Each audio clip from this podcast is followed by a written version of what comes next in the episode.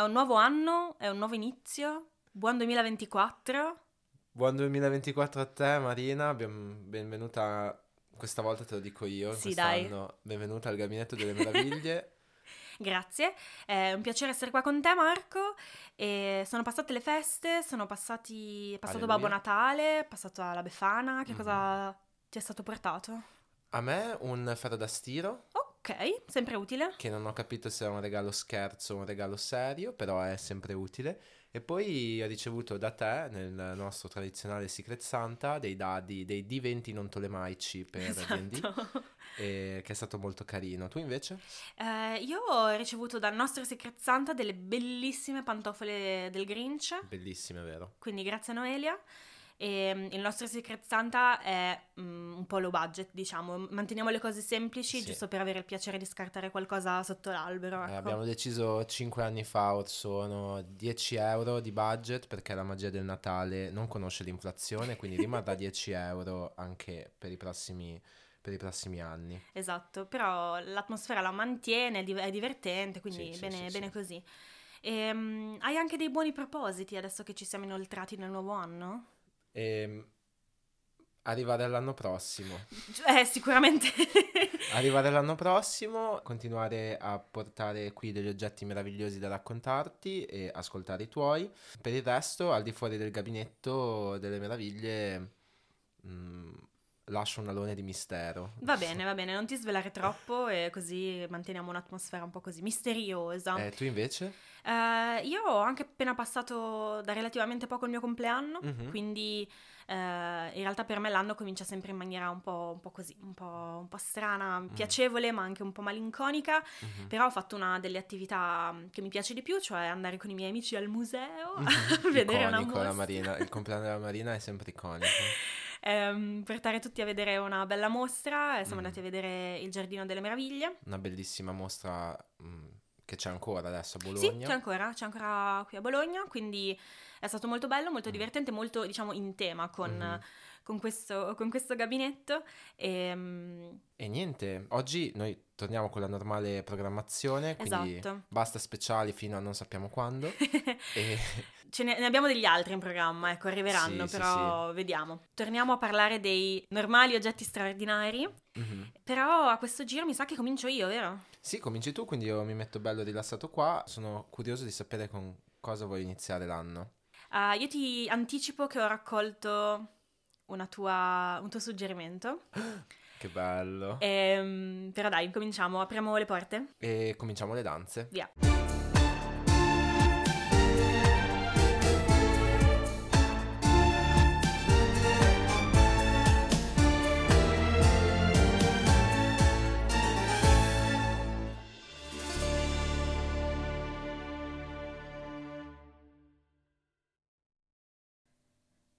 Per cominciare c'è una premessa necessaria da fare Che abbiamo scoperto adesso, in dopo questo aver... momento.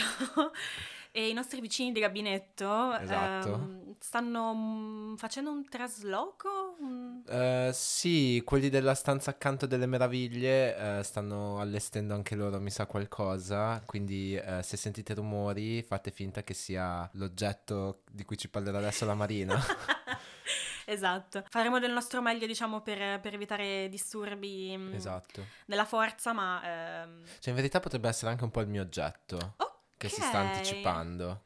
Cioè, Ah, affascinante, bene. Eh, allora rimaniamo, diciamo, con quest'area di sospeso, di mistero e potrebbe succedere qualsiasi cosa. esatto. Mentre io, come ti dicevo, Marco, Mhm. ho raccolto tu- il tuo invito, diciamo, della settimana scorsa e ho portato qualcosa di davvero classico, cioè proprio classico, classico gabinetto delle meraviglie. Ok, Mi hai chiesto un Naturalia e io ti porto un Naturalia, Vai, non un Naturalia, ti porto il Naturalia Il del natu- gabinetto delle meraviglie. certo. Ma partiamo dall'inizio, per chi forse potrebbe non sapere di Mm. cosa sto, sto per parlare.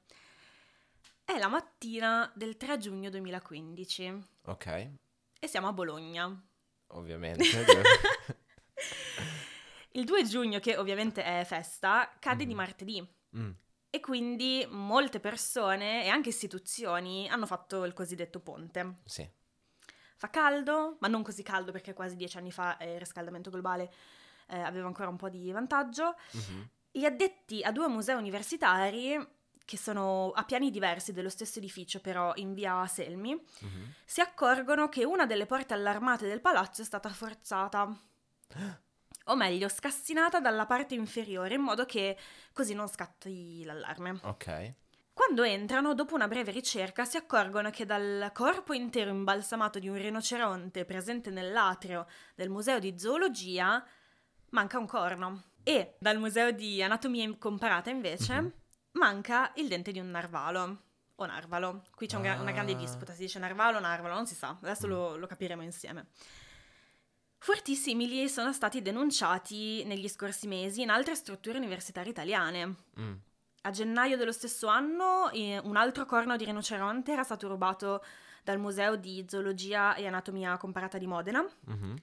e a inizio marzo ehm, di nuovo era stato rubato un corno e, e ancora un dente di narvalo o narvalo eh, dalla Galleria Storica del Museo di Storia Naturale dell'Università di Pisa. Abbiamo Ok. un mistero, abbiamo Ok. un furto. Questo eh, viene definito da tutti, questo Mm. furto a Bologna fatto nella notte diciamo del 2 giugno, un danno enorme, sia dal punto di vista economico, perché si stima che il corno del rinoceronte abbia un valore di almeno 300.000 euro, Wow. per non parlare ovviamente del valore storico e didattico, insomma, che certo. questo eh, rappresenta perché il rinoceronte tra l'altro è un rarissimo esemplare di corno di ri- rinoceronte indiano, di cui esistono pochissimi esemplari e che tra l'altro era al museo da un secolo, Mm. quindi gran peccato. Si ipotizza che i ladri abbiano agito per rivenderlo sul mercato clandestino dei farmaci, perché il corno di rinoceronte è utilizzato nella farmacopea cinese come presunto afrodisiaco e antitumorale. Vero. Ovviamente mh, non c'è bisogno di specificare che non è vero. eh. Ah, non è vero. Cioè, no, non è vero. Eh, Cioè, Sì, io cioè- sapevo di sta storia che era usata nella medicina, nella farmacologia. Sì, diciamo che non ci sono fondamenti cinese. scientifici, ecco, Ok, diciamo, ok, per, ok. eh, per affermare che sia afrodisiaco e soprattutto antitumorale. Mhm. Anche il dente di narvalo, però, era un oggetto di grande valore storico. Mm. Era molto lungo, di quasi un metro e mezzo, prezioso sia per il materiale di cui è fatto, sia per chi colleziona questi reperti. Mm. L'esemplare rubato risaliva circa al 1840 e ha un valore tra i 20 e i 30.000 euro. Ma anche qui, ovviamente, oltre al danno economico, eh, c'è quello didattico, perché questi reperti, appartenenti ad animali che oggi sono protetti e tutelati, sono molto difficili da reperire Certo. nuovamente, ovviamente. Ma noi ci concentreremo sul dente di narvalo. Mhm. Perché vale così tanto e perché qualcuno vorrebbe rubarlo? Mhm. Il misterioso affascinante dente del narvalo è un oggetto pressoché imprescindibile per chi possiede un gabinetto delle meraviglie. Averne uno significa essere al massimo livello del collezionismo e perché Massimo quel... livello di collezionismo. Non sai nessuno se non è un dente Esatto. di narvalo e l'altro lo sapeva bene. Esatto, bravissimo. Perché? Perché quello che noi oggi chiamiamo dente di narvalo, mh, per diverse centinaia di Mhm. anni, non è stato altro che il corno dell'unicorno. Bellissimo. Ora, siccome non posso farti vedere ovviamente il dente rubato Mm. dal Museo di Anatomia Comparata, ci appoggiamo a un'altra nostra vecchia conoscenza, ovvero al Museo di Palazzo Poggi di Bologna. E dai. Esatto. Perché... ehm, e ti- adesso ti spiegherò che non è solo campanilismo, Ok. ehm, dove viene conservato ancora Mhm. un altro dente di narvalo che faceva parte della collezione del marchese bolognese Ferdinando Cospi, che se Sì. avete sentito il primo episodio del Gabinetto delle Meraviglie conoscerete bene, e, e che sappiamo che appunto nel pieno del Seicento raccolse una varietà di oggetti di diversa natura, dando vita al Museo Cospiano. Mhm. Perfetto esempio delle cosiddette Wunderkammer. L'esemplare misura all'incirca 2 metri e mezzo, quindi è molto grande, Mhm. appare effettivamente come un lungo corno che si avvolge su se stesso in delle spire, come se fosse una vite, diciamo, è avvoltolato Mhm. su se stesso. E appare proprio come veniva rappresentato sulla testa degli unicorni, questo, questo corno. È issato in verticale su una base lignea, che devo dire è piuttosto sobria, perché io ho visto tanti esemplari di dente di, di narvalo in queste, non lo so, coppe barocche, dorate, eccetera. Mm. Invece questa è una basetta Pacchiano. lignea con un paio di fronzoli, ma una roba Mm. sobria, ecco. Sì, sì, un po' più old money Un po' più al money, esatto. Anche perché appunto questo rende giustizia poi al, al dente. al dente, che è la cosa certo. che ci interessa veramente, lo lascia brillare, ecco. Mm. Quindi però perché ho scelto, al di là del campanilismo, proprio il dente di, di Cospi? Perché Giuseppe Monti, che visse invece a cavallo tra il 600 e il 700, quindi appena dopo la morte di, di Cospi e che era responsabile delle stanze di storia naturale nell'Istituto delle Scienze, fu il primo in assoluto a ipotizzare che il corno proveniente dalla collezione di Cospi e in generale corni che poi sono denti di narvalo appunto non appartenessero effettivamente a un unicorno ma fossero una prominenza che porta inserita nella parte superiore della mandibola una certa specie di balena, detta dagli islandesi narvai, e che qualche artigiano poi lavorato ad arte posato sul basamento. Quindi ho deciso di parlare di questo perché mm, Monti per la prima volta fu quello che disse attenzione, questo potrebbe non essere un, uh, un corno di unicorno, ma anzi un dente di balena. Che belle le tesi di dottorato dell'epoca che dovevano essere. Attenzione, non è un unicorno. Esatto. Quindi possono prendere ispirazione un sacco di mm-hmm. attuali studenti um, nello sfatare queste fake news. Ora, io onestamente non biasimo chi, incontrando un dente di narvalo, soprattutto in tempi antichi, abbia pensato fosse un corno di unicorno, perché oggettivamente anche nel 1600 tutti avevano visto molti più unicorni che narvali rappresentati nei ah, libri, certo. nel, nei quadri, negli sì. stemmi, ovunque. Sì. Chi aveva visto, cioè anche, anche, tu onestamente hai visto probabilmente molte più rappresentazioni degli unicorni che certo. dei narvali nella tua vita. Certo. E, ehm, chi è che sapeva cos'era questo cetaceo simile a un beluga, tra l'altro molto timido e poco appariscente, a parte il suo lungo naso, e che abita le gelide acque artiche, il cui nome significa balena cadavere, tra l'altro. Nonostante ciò, ti posso assicurare che il narvalo è un animale piuttosto misterioso, magari non magico e, e affascinante come il, l'unicorno, ma mos- molto misterioso e ha effettivamente l'aspetto di un mostro marino d'altri tempi, cioè uh-huh. se tu lo vedessi rappresentato nelle rappresentazioni un po' mitiche, mitologiche, fantastiche uh-huh. di un tempo, potresti credere che fa parte di quel groppone di mostri tra i draghi, gli unicorni, sì. eccetera. Invece no. Un unicorno del mare. Esattamente, l'unicorno del mare però esiste davvero. Uh-huh. Quello che sappiamo del narvalo, e qui entriamo nella fase Geo and Geo della, ah, della mia...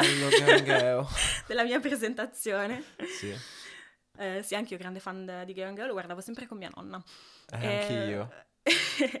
allora, i narvali possono raggiungere, pensa, i 5 metri di lunghezza, esclusa la zanna, quindi ai 5 metri aggiungi i 2 metri, 2 metri Sì. e mezzo della zanna, diventa tipo c'è un minibus praticamente. A differenza di alcune specie di cetacei che migrano, questa balena unicorno trascorre la propria vita nelle acque artiche del Canada, della Groenlandia, della Norvegia e a volte anche della Russia e non si muove, cioè rimane lì, Mhm. non, non viaggia diciamo. La maggior parte dei narvali svernano fino a 5 mesi sotto il ghiaccio marino, cioè passano del tempo sotto il ghiaccio, eh, nella zona dello stretto di Baffin Bay Davis, eh, che è un tratto di mare compreso tra l'Oceano Atlantico e l'Oceano Artico, quindi comunque Mhm. parliamo di lassù, nel freddo. Ok.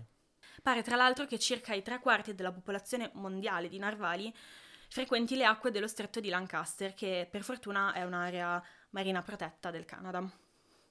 Per cercare cibo e quindi pescare da, da mangiare, il narvalo si immerge fino a 1500 metri, che è molto giù, Mhm. restando sott'acqua per un massimo di 25 minuti. E queste immersioni, che sono tra l'altro tra le più profonde registrate in assoluto per i mammiferi, possono essere ripetute fino a 15 volte al giorno. Quindi è un grande sub, Mamma il mia. narvalo.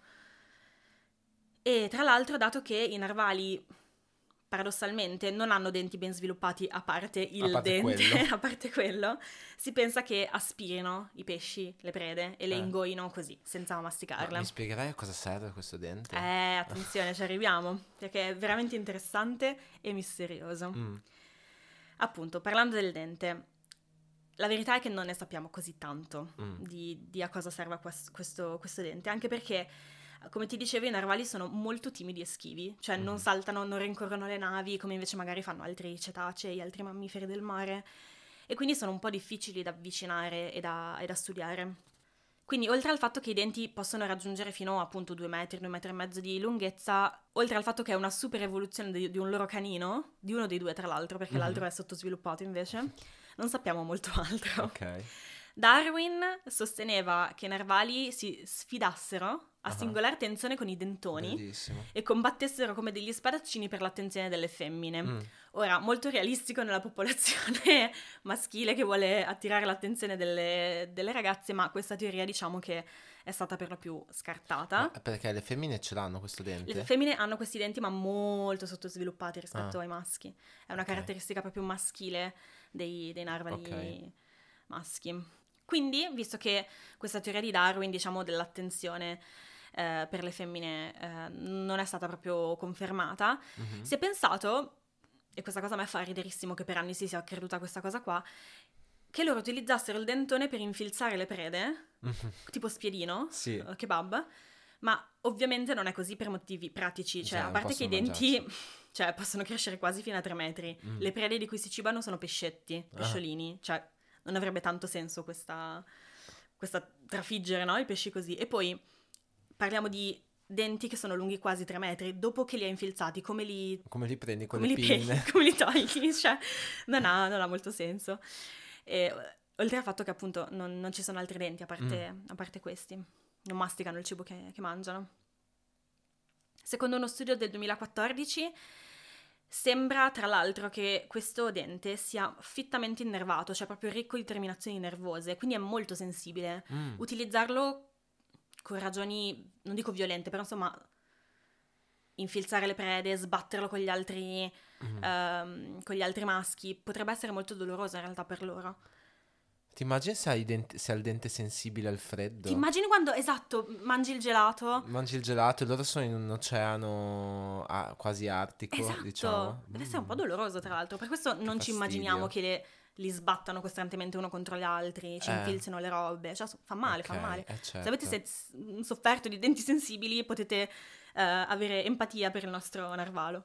Quindi la cosa che ci immaginiamo che forse in realtà questo dente serva a sentire la temperatura dell'acqua, Mm. capire dove andare, eh, percepire cambi di salinità, quindi capire Mm. dove andare a cercare magari alcune prede e, e forse anche a trovare i loro compagni. Mhm.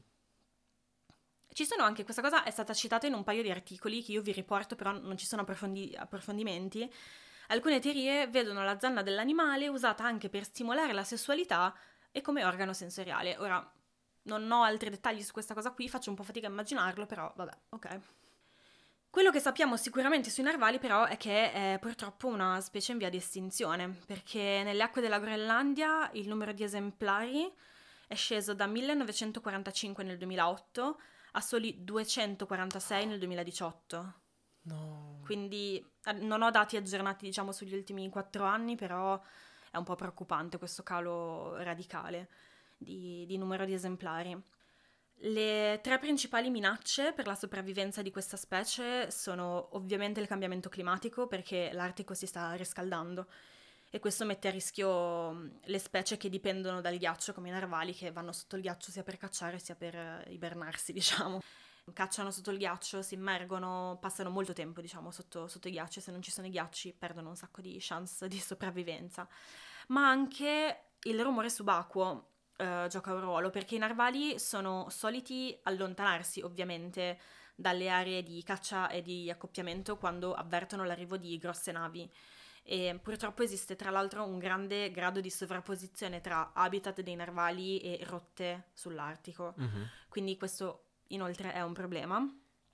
Ma infine c'è purtroppo anche la caccia, perché vengono cacciati principalmente dalle popolazioni inuit della Groenlandia e del Canada per la loro carne che mangiano e per le loro zanne e i loro denti, Mhm. Eh, perché hanno un significato tradizionale e simbolico di mh, status sociale, diciamo, per queste popolazioni. Mhm. Secondo una leggenda inuit, infatti, il narvalo inizialmente era privo di zanna, eh, di dente. Tale attributo divenne proprio dell'animale quando un grosso esemplare venne colpito da una donna con la corda di un arpione che aveva legato attorno alla vita. Il narvalo trascinò la donna nell'oceano, che venne a sua volta trasformata in un narvalo, e i suoi capelli, che teneva attorcigliati in un modo caratteristico inuit, divennero poi la zanna eh, a spirale Ok. dell'animale. Per queste ragioni, diciamo, tradizionali, eh, gli Inuit del Canada settentrionale sono autorizzati a cacciare narvali, Mhm. ma mh, è illegale poi in realtà importarne le zanne in altri paesi come gli Stati Uniti, che sono loro vicini di casa. E qui, insomma, torniamo un po' alla ragione per cui, in realtà, per gli europei il eh, dente di narvalo è un grande classico dei gabinetti della meraviglia, ovvero il fatto che per anni si sia pensato che fosse in realtà il corno dell'unicorno. Tutti lo volevano, era Mhm. uno degli oggetti più desiderati in assoluto. Il mito dell'unicorno eh, nasce con ogni probabilità tra l'India e la Cina e già a partire dal Medioevo si afferma poi nell'Europa, Mhm. nel vecchio continente. fino ad assumere addirittura un significato religioso, diventando, diventando simbolo di Cristo, di purezza, eccetera. È grazie al patriarca Fozio di Gerusalemme che nel IX secolo giungono in Europa dei frammenti di quest'opera che si chiama Indica, dedicata all'India, eh, dell'autore Ctesia di Cnido, che era un medico storico e viaggiatore vissuto tra il V e il VI secolo a.C. Wow! In esso si racconta che in India vi sono animali grandi come cavalli, di colore bianco, provvisti di un lungo corno, la cui, sulla fronte ovviamente, la cui polvere ha proprietà curative e di antidoto contro i veleni. Mm-hmm. Però c'è da dire che dei dubbi sull'esistenza di questo animale, di questo unicorno, li pose già Aristotele, mm-hmm. Che nella sua Storia Animalium ne fa proprio solo un cenno per dire ne hanno parlato, però... Mm, però sono... prendetela con le pinze. Esatto. Potrebbero essere stati dei rinoceronti alla fine. Probabile, in realtà sì, cioè, c'è una mm, possibilità mm. che, fosse, che, fosse, un rinoceronte descritto poi in maniera magica e fantastica, certo. come spesso succedeva. Come è successo anche con Colombo quando è andato in America, eh. che parlava di sirene, di bestie, insomma, mm. per aumentare l'effetto, il pathos del, di un racconto di un viaggio avventuroso come, come quelli. Anche Plinio il Vecchio parla di unicornes, eh, che sono buoi dagli zoccoli compatti con un solo corno, e monoceros, che sono animali feroci con un corpo simile a un cavallo e che non possono essere catturati. Probabilmente questi erano rinoceronti, mm. appunto. Dal punto di vista dell'immaginario, ovviamente l'unicorno ha un forte legame con la salute, con l'acqua e con la purezza. Ed è ovviamente per queste caratteristiche che si trovano innumerevoli testimonianze in opere d'arte, decorazioni di palazzi, stemmi, racconti, mm. eccetera le proprietà terapeutiche attribuite al corno, come la sua efficacia taumaturgica, eh, sono appunto legate a um, contrastare i veleni e le polveri curative, diciamo, per guarire da, da, varie malattie. I costi per l'acquisto di un corno, mm, ma a volte anche solo di pezzi, non necessariamente di tutto il corno, mm-hmm. um, sono clamorosi. Ma sempre sul mercato nero, diciamo? Perché... Beh, all'epoca no, all'epoca era un ah, mercato... all'epoca? Sì, okay, sì, okay, sì, okay. parliamo comunque di quando assunse popolarità intorno al Medioevo. Avendo queste cifre enormi, diciamo, di vendita, solo persone molto abbienti come i nobili e i principi potevano effettivamente disporre di mm. mm. corni di unicorno. Nel XVI secolo era noto in tutta Europa che i principi Bayreuth di Baviera possedevano ben quattro corni uno dei quali ricevuto da Carlo V per saldare un debito, questa cosa qui, cioè ci sono le fonti di questa notizia, eh, sì, però sì. Mi, ha, mi, ha, sorpreso, che ogni qualvolta un membro della famiglia si ammalava, mm. i medici lo curavano utilizzando la cenere ricavata dalla combustione di un disco preso da, dal, dal corno. Scioccante. Sì, chissà poi, vabbè, igienicamente parlando, cosa, cosa funzionasse. Nel XVI secolo la regina Elisabetta I mm. ricevette da Sir Humphrey Gilbert, che sosteneva appunto di, um, provenisse da un unicorno di mare, una zanna di narvalo, quindi un dente di narvalo, dal valore di 10.000 sterline, che era l'equivalente all'epoca del costo di un castello. Ok? Quindi Caspita. erano disposti a pagare molto Mamma per avere un dente di, di narvalo. Nella cultura popolare il narvalo è ben presente, appare nel romanzo di Jules Verne 20.000 leghe sotto i mari, mm-hmm. ma anche di Melville che scrisse un paragrafo sul narvalo nel suo romanzo di Moby Dick. Mm-hmm. Ma direi che l'apparizione più recente, bizzarra e macabra forse che ha avuto come pro- protagonista il dente di un narvalo risale al novembre del 2019, quando ci fu un attacco terroristico nei pressi del London Bridge a Londra. L'aggressore Usman Khan era stato rilasciato dal carcere nel 2018 su licenza, dopo aver scontato una pena per dei reati terroristici. Mm. E poi mh, mm, era stato considerato, diciamo, una storia di successo perché ehm, si era riabilitato, diciamo.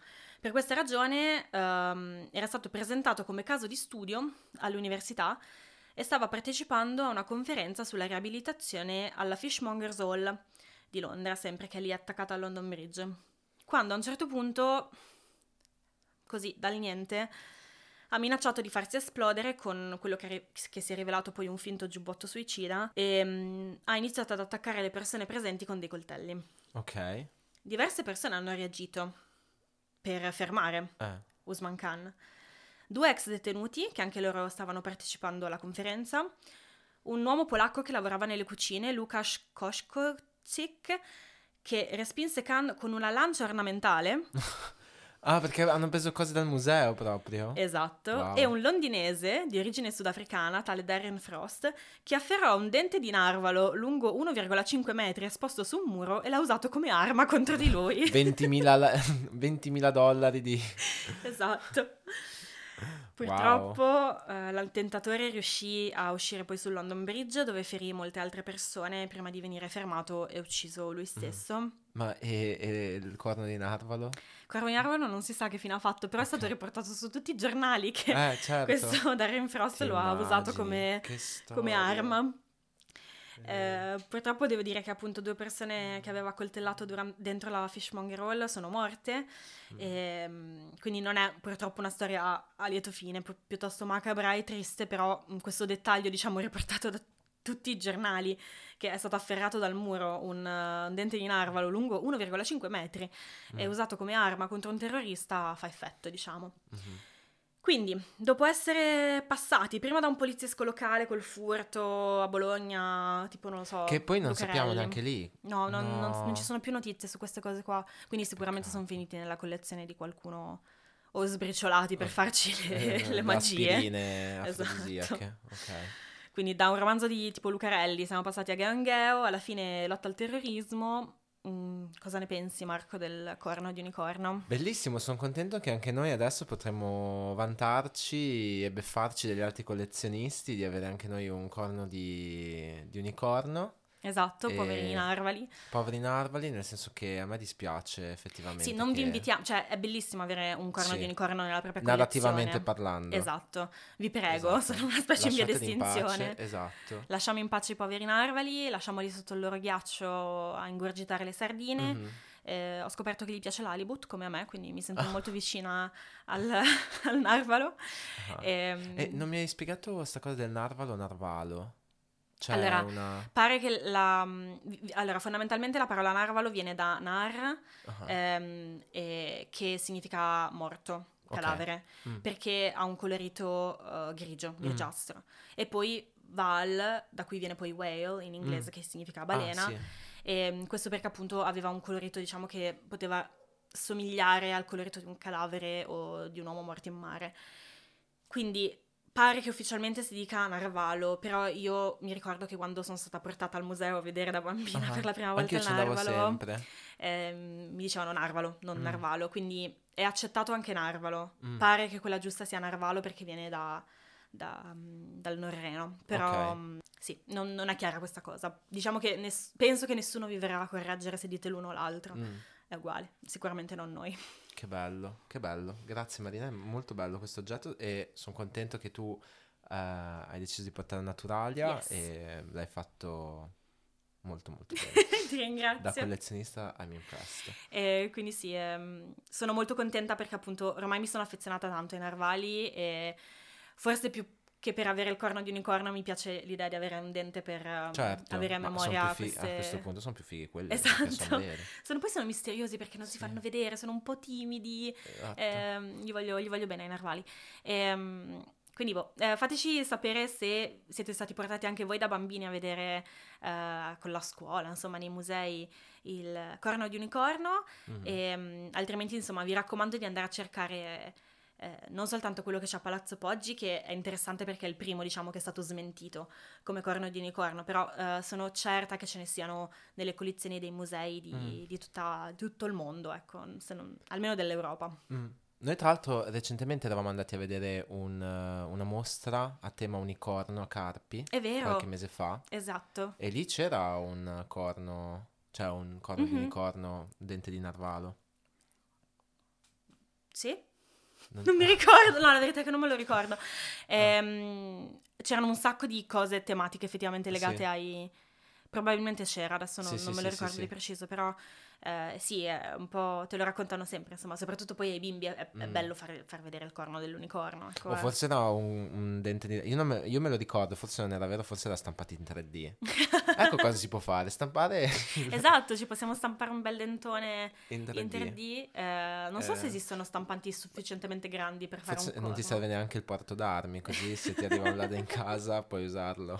Sì, beh, ci, ci ha dimostrato Darren Frost da Sudafrica e Londra che si può fare di tutto con un dente del di narvalo. Quindi- esatto. Bellissimo, bellissimo. Bene, grazie dell'ascolto e sono molto fiera di aver portato finalmente questo eh, Naturalia che comunque i miei Naturalia o, o- o mezzi Italia hanno sempre queste storie di finzione, fondamentalmente di ehm, un po' un, così, un occhio irrealistico, diciamo, la sirena di Modena, mezza pesce, mezza scimmia, Mm. e, il dente di un corno di unicorno che in realtà è il dente di un narvalo, quindi vabbè, ci sono mm, tante mistificazioni su questi, su questi animali, però, però sono molto fiera. E poi mi piace aver portato una cosa classica, cioè questo è proprio il classico del Gabinetto delle Meraviglie. Canon, gabinetto delle Canon, meraviglie esatto, proprio. puro canon. Sì, sì, sì. Adesso però, visto che siamo stati disturbati, speriamo, relativamente poco dal suono dell'oggetto di Marco, lascio la parola a te. Sì.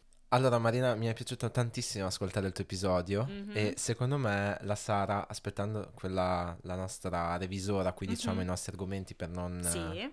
sovrapporli, ehm, se l'ha risa un po' sotto i baffi, Ok. perché anche io Marina ti parlo di un Naturalia Ah! e ti dico anche che eh, con l'anno nuovo non ho perso il vizio, sono rimasto nella mentalità del go big or go home. Oddio. perché ti porto un Naturalia enorme, ma per tranquillizzarti ti dico già che un esemplare di questo Naturalia è esposto all'interno di quattro mura, quindi Mhm. diciamo che passa il Ci nostro sta, test. passa, ok. C'è un soffitto sopra, quindi va bene. Devo fare dei trigger warning, eh, anche per te in differita direi, perché ehm, trigger warning, eh, mare profondo, abisso e Cthulhu. eh, Beh, diciamo che abbiamo molti punti in comune effettivamente con questa... esatto. Sì, forse se la Martina ci sta ascoltando, forse questo non è l'episodio per lei, visto che lei è talassofobica, però... f- infatti ho pensato a lei Ok, perfetto. per fare questi trigger warning, e- perché in- insomma se il mondo dove la luce del sole non arriva perché è così tanto in fondo al mar ti spaventa, sappi che è lì che ci immergiamo e dobbiamo Perfetto. immergerci tanto in fondo. Allora io ho deciso di parlarti di appunto di un naturalia esposto Mhm. e però ti parlerò anche proprio del naturale in sé, cioè come Sì, lo puoi certo. trovare in natura se lo trovi, perché è abbastanza improva- Mhm. introvabile. Sì, come il mio momento Gangheo, insomma. Esatto, esatto. Allora, tra l'altro tu prima hai citato 20.000 leghe sotto i mari, Mhm. io volevo fare una mossa tipo quella de- del Frankenstein del quarto episodio, Sì. volevo portarti un estratto proprio di 20.000 leghe sotto i mari, ma poi ho visto un documentario della National Geographic inizio anni 2000 Ok. che diciamo ha rubato, ha rubato la parola, ha preso parola da Vernes, Verne? Verne, Perfetto. si scrive Vernes. sì. Jules Verne. eh, Jules Verne. E quindi ti anticipo il Naturalia così. Mhm. Vengono dagli abissi per assaporare, si dice, la carne umana. Uh, Potenti braccia e avidi tentacoli attaccati ad un'intelligenza straordinaria e aliena. Inviano messaggi in un codice che non siamo in grado di decifrare. Sono mostri marini dall'appetito insaziabile e non sappiamo quasi niente di loro. ok. Aiuto, ti parlo Marina dell'Architeutis dux o per gli amici e ignoranti calamaro gigante. Ah, ok. Un kraken in pratica? Esatto, perché da secoli il calamaro gigante affascina l'umanità ed è diventato protagonista di leggende, racconti di marinai, romanzi e indagini scientifiche. Mhm.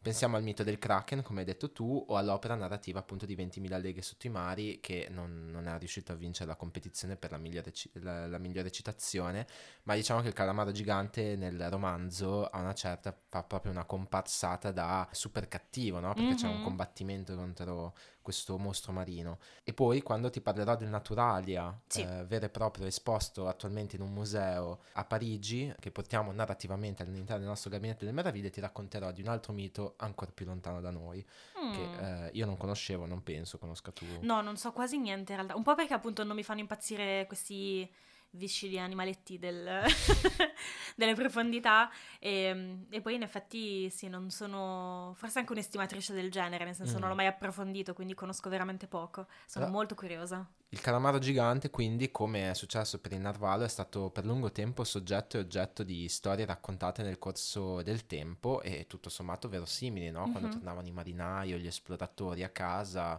e raccontavano di quello che avevano visto. Certo.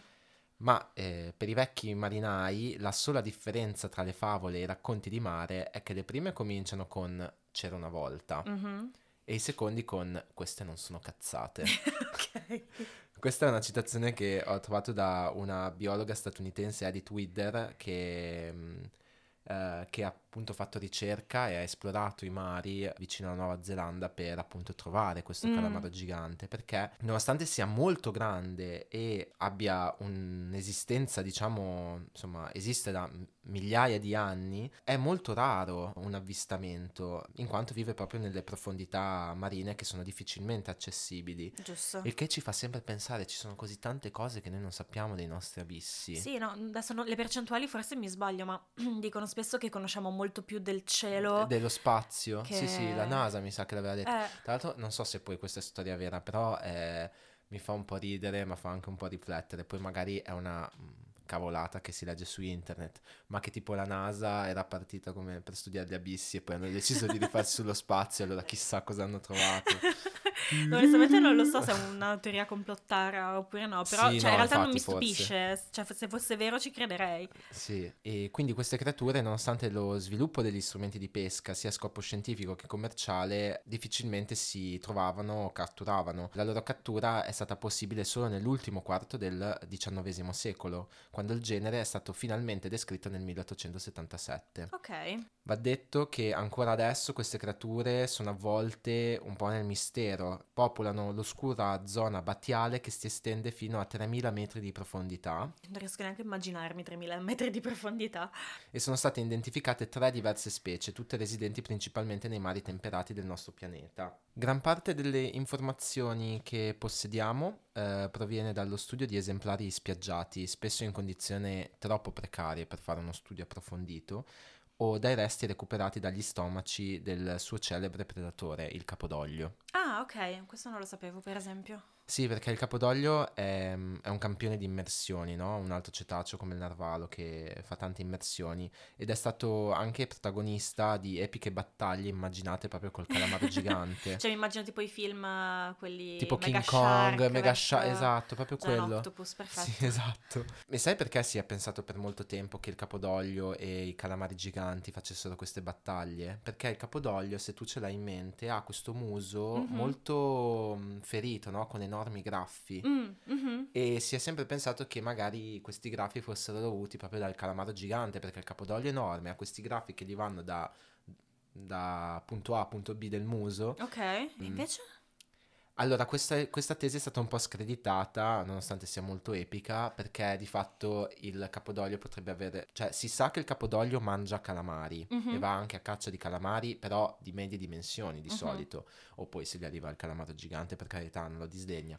Però, tipo, queste ferite potrebbero essere state fatte quando il capodoglio era più piccino mm-hmm. e poi lui, cioè, quindi combattendo con calamari più piccoli uh-huh. e poi crescendo il capodoglio fa crescere anche queste ferite, no? Un po' come può crescere ah, una cicatrice. Ok, ok, ok, ok, ok. Però diciamo che... Uh, Mi piace di più pensare che sia una mega battaglia. Stupenda, ci sono anche delle illustrazioni che poi si possono andare a vedere. Uh, di, sì, dopo andiamo a vedercele.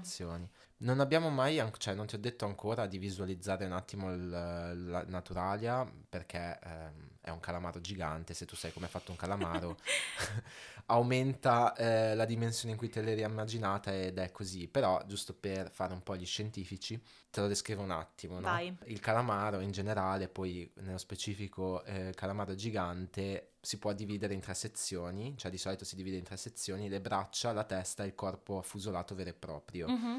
Allora, le braccia sono otto grossi tentacoli, tutti muscoli, uh-huh. ehm, ciascuno lungo 3 o più metri e raggiungono una circonferenza di 50 cm attorno alla base dove circondano la bocca. Uh-huh. E poi ha due tentacoli molto più lunghi, quindi in generale cioè, ha 10 tentacoli in tutto.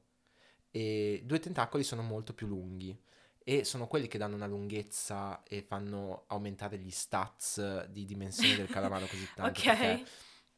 Questi ehm, sono tentacoli molto sottili, e, ma molto muscolosi vicino alle loro estremità. Si espandono in un cuscinetto rivestito di ventose dentate e questi possono raggiungere ehm, anche mm, 10 metri o più.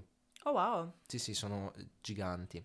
Siccome comunque sono eh, dei calamari poco avvistati, eh, le dimensioni degli esemplari adulti e la loro tassonomia sono ancora oggetto di dibattito ancora oggi. E mm, sappiamo che eh, possiedono due grandi occhi come tutti i, i calamari e tra l'altro sono allegedly, Mhm. da- dalle mie ricerche, gli occhi più grandi del mondo animale, perché sono Ok. grandi come dei palloni da basket. Uh, ok. Sono proprio grandi grandi. Ti immagini quando ti fa gli occhioni dolci? No. non potrò mai più mangiare calamari nella mia vita. Sai che tra l'altro, fun fact, già che ne parli, ehm, quando hanno iniziato a recuperare questi primi calamari, si è pensato, ma chissà se poi nasce una gastronomia abissale, no? Però ho scoperto di no, Ah. non, non sono buoni, sanno molto di ammoniaca, quindi non sono buoni come i loro cugini, I cuccioli. i cuccioli, più- i cugini più del, del mare della superficie. Ok. Il più grande calamaro gigante mai individuato finora misura circa 13 metri, praticamente quanto un lungo camion. Però gli studi sui becchi di calamaro gigante rinvenuti nei ventri dei capidogli indicano che potrebbero esistere esemplari lunghi fino a 20 metri. Anche qui faccio fatica a immaginarlo, però mi, mi fido, cioè per forza. Ma poi uno si chiede, ma perché sono così grandi? Eh, Cioè, perché poi tra l'altro è una domanda che si fanno, si sono fatti molti biologi marini proprio perché siccome loro stanno nell'abisso, non è che ci sia grande quantità di cibo, Mm. no? Lì. C'è un fenomeno che è noto come gigantismo abissale e a Mhm. volte si parla anche di gigantismo polare. mhm. ehm, perché c'è un fenomeno simile proprio nel, dove le temperature sono molto fredde e che rappresenta la propensione di molte specie marine abissali ad acquisire dimensioni considerevoli in confronto ai loro simili che popolano le acque meno profonde. Mhm. Non è ancora chiaro se l'incremento delle dimensioni sia un adattamento per affrontare la scarsità di risorse alimentari negli abissi marini Mhm. o che si siano evoluti in così grandi dimensioni per sopportare la pressione elevata che c'è nelle profondità o derivi da altre motivazioni. In un'ipotesi che è stata avanzata in una puntata della serie televisiva Blue Planet di David Attenborough, si ipotizza che le grandi dimensioni degli organismi abissali comportino una minore dispersione di calore e una riduzione della necessità di un'attività costante, caratteristica tipica degli organismi di piccole dimensioni. Cioè in pratica diceva che più è grande l'animale, più è efficiente il suo uso di energia. Io mi fido. Ma Eh, cioè non- sì, nel senso sappiamo che non sono, eh, non sono tesi non confutabili, Ok. però diciamo che queste sono le, ipo- le ipotesi che girano, Mhm. diciamo. E infatti il calamaro gigante non è l'unico esemplare eh, abissale, appunto grande, c'è proprio un fenomeno, eh, quindi ci sarà una verità là dietro che ancora noi non conosciamo. Tra l'altro, io avevo trovato che era l'invertebrato più grande al mondo. Mhm. Ma Mi pa- stai per dire che non è così? Non è così. Oddio. Perché più grande del calamaro gigante c'è il calamaro colossale. Ma cosa stai dicendo? E poi c'è Cthulhu. Cioè, Esatto. Vai proprio in fondo in fondo alla fossa delle Marianne, vedi, vedi, vedi Cthulhu proprio. Però da quello che ho capito, il calamaro gigante magari non, non supera di massa il calamaro colossale, ma dovrebbe essere comunque quello che raggiunge le lunghezze maggiori. Mhm. Allora, parliamo, poi passiamo all'esemplare al Naturalia che esporremo narrativamente eh, nel nostro gabinetto delle meraviglie, che è Wecche. We- Wecche. Wecche, un esemplare plastilizzato di calamaro gigante esposto alla Grande Galleria dell'Evoluzione Jardin des Plantes di Parigi. Mhm. La creatura è un dono dalla Nuova Zelanda fatta al- appunto al- alla Francia, perché è proprio in Nuova Zelanda che è stata pescata nelle profondità marine nel 2000. Il calamaro è lungo circa 6 metri e mezzo, Mhm. però aveva una lunghezza di 9 metri quando è stato pescato e appunto si è ridotto dopo la sua morte. Ah, ok, giusto, sei un Mm. po' essiccatino.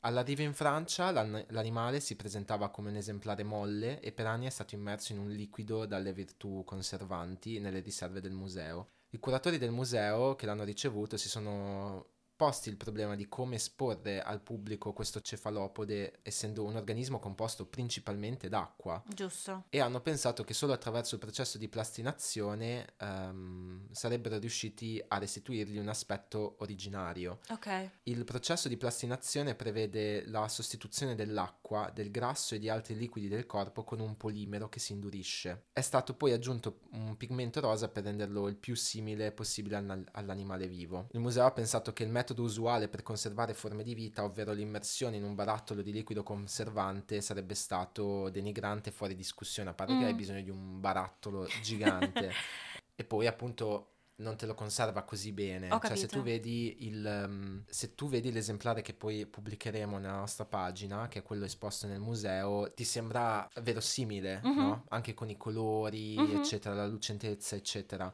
Ci sono altre versioni esposte nei vari musei di storia naturale nel mondo, però a volte sono proprio riproduzioni in plastica. Mm, ho capito. Questa è una specie di Naturalia cyborg, perché il, il Naturalia è originale, però diciamo che tutti i fluidi sono stati eh, appunto sostituiti con questo poli- polimero, le ventose sono in silicone, eccetera, quindi diciamo che è Diciamo che, ma questo, mm, cioè, questa modalità qua, cioè, è, è utilizzata, non, non forse non lo so. Sì, eh, infatti fun fact, la plastinazione è un processo che è stato utilizzato per la prima volta dall'anatomista tedesco Gunther von Hagens, Mhm.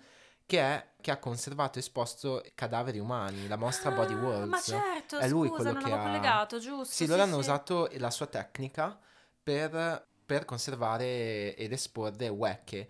Il tutto è costato 65.000 euro. Uh, uh, uh, uh. Questo processo ha richiesto tantissime ore e se mi ricordo bene l'anno tutto questo restauro è stato fatto intorno al 2008 ma già nel 2019 hanno dovuto fare un secondo restauro Sono quelle- quei fillerini che durano una decina Eh, d'anni e certo, poi devi sì, darci un po', un esatto. ritocchino. E infatti nel 2019 Wecke ha subito una, una piccola operazione di pulizia, incollaggio e ritocco dei colori. Per ehm, trovare anche i colori mh, da usare, il team museale si è basato sulle immagini di un calamaro gigante filmato nel 2012 nel suo ambiente naturale. Concludo dicendoti eh, il perché si chiama Wecke. Giusto, infatti me lo stavo chiedendo.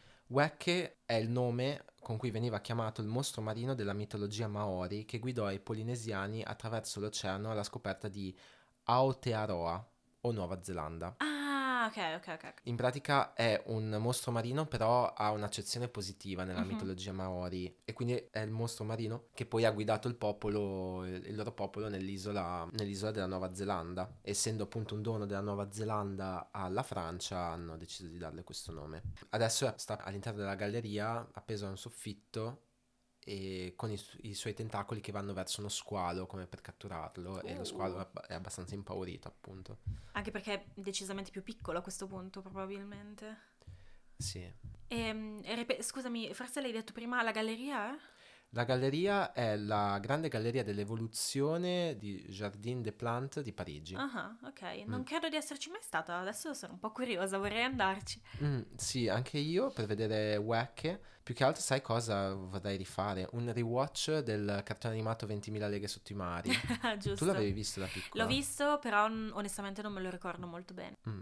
Meriterebbe in effetti. E niente, quindi chissà se dei narvali e dei eh, calamari giganti si sono mai incontrati. Tu hai detto qua- a che profondità viaggiavano? Ehm, si immergevano? allora, possono immergersi eh, fino ai 1500 metri.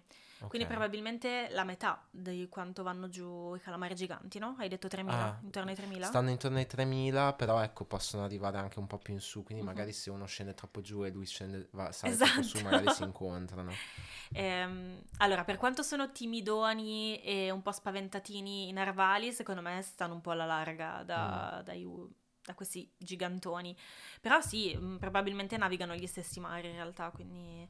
eh, guarda, in- cioè, abbiamo appena detto, ah, chissà quando faremo un'altra puntata tematica, in realtà l'abbiamo fatta, cioè nel senso... Tema mare. No, nel senso, se ripensando appunto alle parole minacciose, aggressive del documentario che ho citato prima, alla fine, cioè, si dice che mangiano carne umana, appunto non è vero, Mhm. nel senso... Però appunto è stata una ripresa delle storie appunto dei marinai e tipo romanzi 20.000 leghe sotto i mari, eccetera. Mentre mh, il fatto che inviano messaggi in un codice che non siamo in grado di decifrare è il fatto che loro hanno delle proprietà come altri calamari bioluminescenti, no? Ah, ok. Quindi possono passare dal bianco al rosso, un po' per essere visti, un po' per no, cioè appunto per spaventare magari eh, predatori e ehm, Ma che tu sappia comunicano? No. tra di loro. Eh, Ma devono vivere una vita piuttosto solitaria loro, Mm. come i polpi, anche Mm. perché mm, nell'abisso non c'è nessuno, già. quindi Provo sia... è quello che trovi mangi. quindi- Provo sia disgusto, sia paura, sia un po' tenerezza per queste bestie enormi e solitarie Mm. che, che risiedono in queste profondità buie dove c'è poco da mangiare. Mm. Tra l'altro, sai una cosa che trovo interessante dell'abisso è che c'è questa neve, no? C'è questa eh, neve marina Mm. che chiamano, che appunto sono pezzi di cibo, rimasugli, briciole che arrivano dal, dal mare superficiale, scendono nell'abisso e- e- ed è proprio una neve. si cioè vede- dissolvono piano piano, Sì, quindi sì, in sì. piccoli pezzi. Ah, non, non la sapevo questa cosa, però in effetti nelle immagini che, ve- che vediamo del mare c'è Mm. effettivamente questo pulviscolo anche in profondità. Mhm. E, sì, è affascinante e spaventoso allo stesso tempo proprio perché non lo conosciamo. Mm. Cioè mi spaventa anche lo spazio, cioè mi spaventa tutto, però mm, effettivamente... Tu cosa preferiresti, lo spazio o gli abissi? Ah, io penso l'abisso, ehm, ma perché mi sembra più vicino a casa. Quindi se mi dovessi perdere ho più... Cioè, se ti perdi nello spazio sei perso nell'infinito. Nell'abisso almeno hai la speranza magari di finire in una specie di Atlantide. È vero. E poi ovviamente in verità, come sappiamo, la- era la storia dell'anno scorso, no? Di quel sottomarino Sì, o quest'anno, che insomma... si è compresso. Sì, Perché del- appunto Lì devi stare molto attenta con la pressione, la pressione del, Mm. del- del mare, dell'acqua. Mm. Quindi quello mi spaventa effettivamente un po'. Però... Però sì. Eh, sì, beh, quella non è stata una bella storia, diciamo. mm. De- Come si chiamava? il- Cioè, erano andati a vedere il Titanic. Ah sì, è vero. Volevo andare a vedere. Come si chiamava? Vabbè, Vabbè. insomma. Sì, no, spaventoso, quindi Tu invece spazio o abisso? probabilmente spazio. Mm. Mi immagino, probabilmente no, ma mi immagino che sarebbe una morte molto meno, cioè, Dolorosa? molto più veloce. Ma Nello probabilmente spazio? no, ma anche... No, anche- secondo me è l'abisso. Mm, hai Eh. ragione, sì, è- quando hanno parlato di quelli morti Eh. nel sottomarino hanno detto che è stata una cosa effettivamente molto veloce. Sì. Non lo so, cioè possibilmente rimarrei coi piedi per terra, ecco, però Mm. mi, spaventano, mi spaventano entrambi. Però in effetti conosciamo molto di più dello spazio che del- degli abissi, quindi forse lo spazio per questo, però ecco, cioè scaverei una buca per terra piuttosto, ecco. Sì, sì. Bene, allora sì, come dicevamo prima, involontariamente in realtà abbiamo fatto una puntata tematica, non era intenzionale per questo inizio d'anno così, un, Mhm. po', un po' marittimo. Eh, fateci sapere voi cosa scegliereste, se spazio o abissi da, da esplorare. Noi ci rivediamo sicuramente tra due settimane, Mhm. eh, tornando a parlarvi di oggetti mirabolanti, chissà Mhm. se saranno di nuovo naturali, artificiali o chissà cosa, sempre alle 11, sempre di lunedì. Mhm. E come sempre potete scriverci. Esatto, se avete suggerimenti da, da darci, se avete qualche commento da fare, noi siamo sempre aperti e disponibili, abbiamo voglia di chiacchierare su Instagram, per email, sul sito, eh, ci sono tutte le indicazioni mh, necessarie sui nostri social e mh, basta, è tutto direi. È tutto direi. Grazie mille per averci fatto compagnia e ci sentiamo tra due settimane. Va bene. Ciao ciao! Ciao ciao.